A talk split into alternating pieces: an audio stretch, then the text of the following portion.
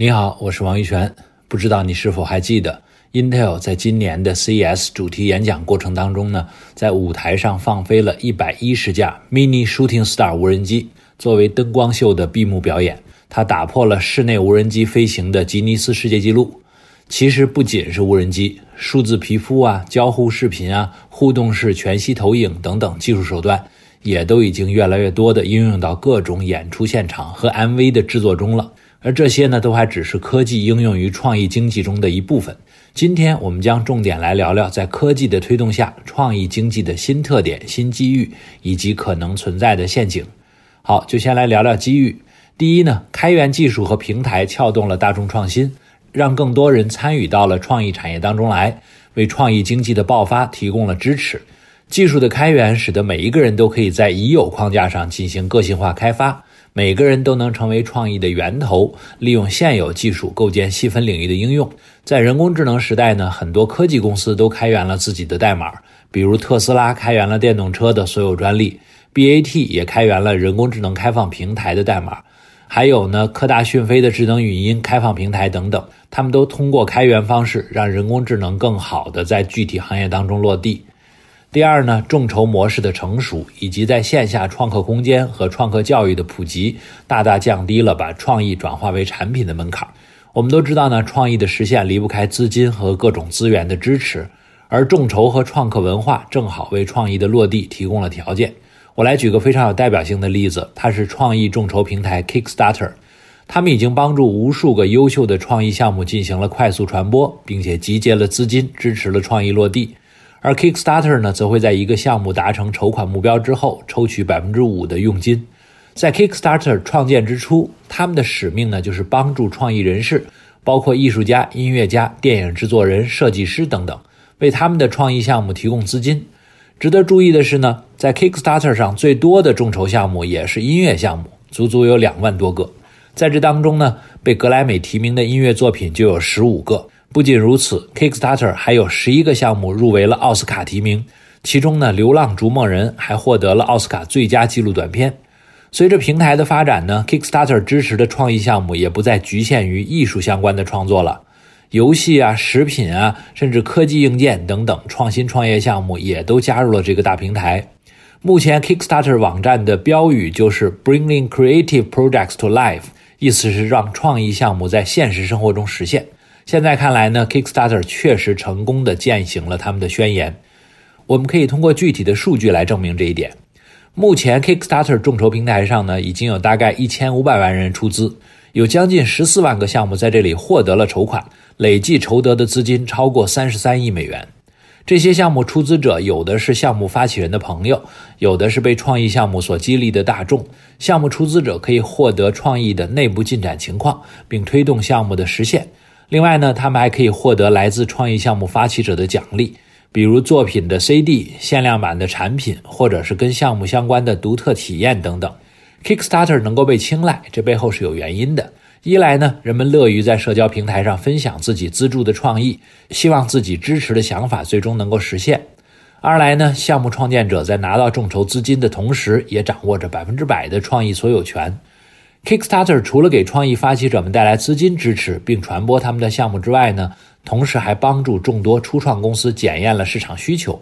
比如说，有些项目被风投否决了，但是呢，通过 Kickstarter 证明了他们具备广大的市场需求，还得到了用户的免费推广。这相当于是曲线救国，不但重新赢回了风投，而且获得了更加优惠的投资条件。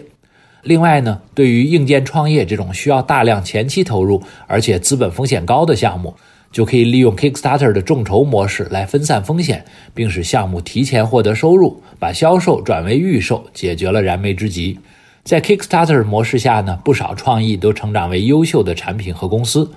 其中我们所熟悉的 Oculus VR 后来就成功的被 Facebook 用二十亿美元收购了。今年的 CES 展上呢，Kickstarter 也跟 AVNet 和 Dragon Innovation 合作，在 Eureka Park 搭建了一个硬件工作室的展台，展出了在 Kickstarter 上获得筹资的几个科技硬件项目。此外呢，线下众创空间和创客教育的发展，也让创意能够有机会迅速实现。美国 MIT 发起的 Fab Lab 就是个很成功的创客空间案例。FabLab 最早是由 MIT 的媒体实验室联合发起的，如今在 STEAM 教育的推动下呢，已经有一千两百多家 FabLab 分布在全球各个学校和教育机构。学生们可以在这种小型的数字制造实验室里，利用开源的软件和 3D 打印机 DIY 自己的设计，并制作出实物。可见，在重创众筹模式下，人人都有机会将想法落地，实现自己的创意。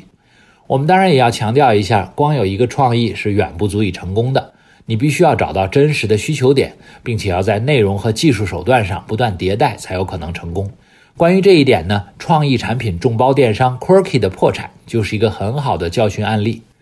二零零九年，二十四岁的 Ben Kaufman 创立了 Quirky。当时呢，Ben 吸引了大量的顶级投资方，包括投资 Facebook 和 Twitter 的 A 十六 Z 和 KPCB，以及美国的通用电气公司。所以呢，Quirky 在五年内就获得了将近一点八亿美元的投资，上百家媒体争相报道。具体来说呢，Quirky 的运营模式是这样的：用户可以在 Quirky 上提交自己的产品创意，其他用户可以对创意进行投票和建议。然后呢，Quirky 每个月都会选出票数最多的两个创意。把它们提交给团队里专业的工程师和设计师，继续进行产品落地前的所有环节，包括产品的开发、生产和推广等等。产品落地后的销售也是由 Quirky 来负责。Quirky 不仅有自己的线下零售店，还和 Target、Best Buy 等等各大零售商合作，完成的产品会进行各个渠道的分销。当然呢，创意的提供者也会从 Quirky 和零售商那里分得不同比例的销售回扣。这其中呢，最出名的案例出自于一位叫做 Jake Zinn 的大学生，他没有任何设计背景，只凭借2010年提交的一张可扭转电源插座的草图，到了2015年，他和帮他改进设计的社区伙伴们，一年就从 Quirky 和其他零售商那里获得了超过200万美金的销售分成。Quirky 最火爆的时候啊，每周都会收到超过50万用户的3000多个发明创意。Quirky 的专家们会优中选优，每周可以生产两到三款产品。当绝大多数硬件企业每年推出两到三个硬件产品的时候，Quirky 每年能推出五十个以上的产品，并把它们送到零售商的货架上。停不下来的 Quirky 还推出了名为 Wink 的智能家居平台，试图打造智能家居的物联网生态。然而呢，事情当然没那么顺利。当大量创意产品被快速生产出来以后呢，Quirky 并不重视对产品本身市场需求的检验，也省掉了前期产品的测试环节。大部分产品被摆上货架的那一刻，也许就是一个 Quirky 创意产品生命周期的结束。这些产品几乎没有后续升级和迭代。渐渐的呢，用户对新产品的满意度越来越低，售后口碑也开始恶化。